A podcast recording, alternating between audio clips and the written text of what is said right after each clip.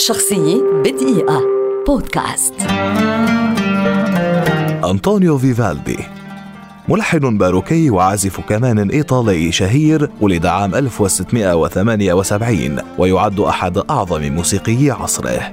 تلقى من والده الذي كان عازف كمان أصول الموسيقى وبدأت موهبته بالظهور في سن مبكرة حتى بدأ التأليف في ريعان شبابه. كان فيفالدي أول مؤلف موسيقي يستعمل تلقائيا شكل الريتورنيلو الذي أصبح شائعا فيما بعد في الحركات السريعة للكونشيرتو.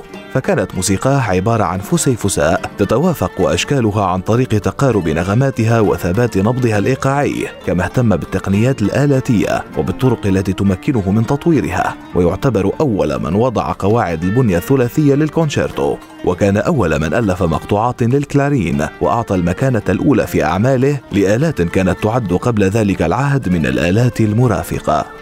رحل فيفالدي عام 1741 تاركا وراءه عددا كبيرا من المؤلفات الموسيقية الآلاتية وقد بلغت 456 كونشيرتو بالإضافة إلى عشرات الأعمال الكورالية. ولا تزال موسيقاه حية حتى يومنا هذا ولعل أبرزها على الإطلاق موسيقى الفصول الأربعة التي يعشقها العالم بأسره. شخصية بدقيقة. بودكاست.